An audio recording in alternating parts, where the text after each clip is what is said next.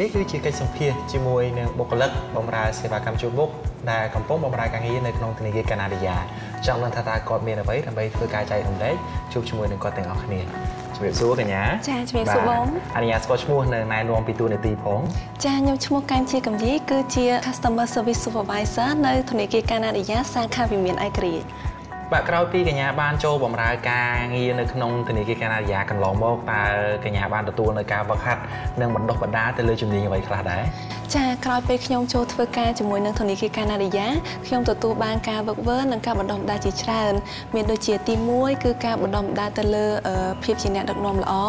ទី2គឺយើងបណ្ដុះបណ្ដាលទៅលើអឺការគោរពពេលវេលា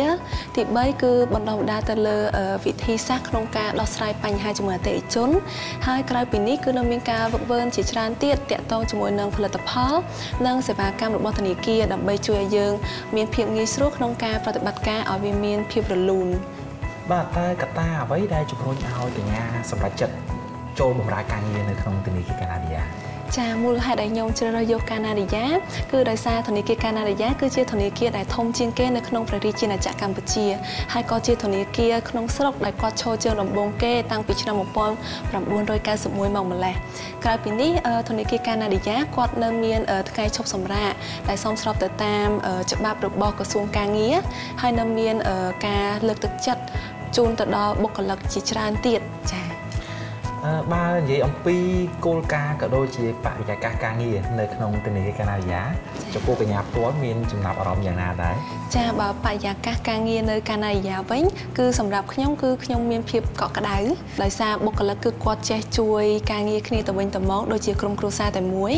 ហើយបើរីឯសម្រាប់គោលការណ៍ការងារវិញគឺធនាគារគឺគាត់តម្រូវឲ្យបុគ្គលិកគ្រប់រូបគាត់បំពេញការងារឲ្យត្រឹមត្រូវទៅតាមគោលការណ៍ដែលធនាគារគាត់បានកំណត់ហើយយើងត្រូវរក្សានៅភាពស្មោះត្រង់ជាមួយនឹងក្រមសីលធម៌ផងដែរ ក្នុងនាមកញ្ញាជានយោជិតមួយរូបរបស់ធនាគារកាណាឌីយ៉ាកញ្ញាយល់ឃើញយ៉ាងណាដែរអំពីអត្ថប្រយោជន៍ដែលធនាគារបានផ្ដល់ជូនដល់បុគ្គលិកចាបើតកតងជាមួយនឹងអត្ថប្រយោជន៍វិញគឺអឺមានច្រើនសម្រាប់បុគ្គលិកទី1គឺគាត់អឺផ្ដល់ជូននៅប្រាក់លើកទឹកចិត្តពេលចូលឆ្នាំចានៅមានប្រាក់លើកទឹកចិត្តនៅពេលបំណាច់ឆ្នាំនៅមានប្រាក់លើកទឹកចិត្តនៅពេលបុគ្គលិកគាត់រៀបអាពាហ៍ពិពាហ៍ហើយជាមួយនឹងធានារ៉ាប់រងអាយុជីវិតធានារ៉ាប់រងក្នុងម៉ោងធ្វើការនៅមានប្រាក់ឧបត្ថម្ភផ្សេងទៀតតកតងនៅពេលដែលបុគ្គលិកគាត់ចង់អឺអភិវឌ្ឍនៅជំនាញបន្ថែមជាមួយនឹងឱកាសការងារសម្រាប់បុគ្គលិកគឺស្មើស្មើគ្នាអរគុណកញ្ញាសម្រាប់ការចូលរួមចែករំលែកនៅក្នុងពេលនេះចាអរគុណបង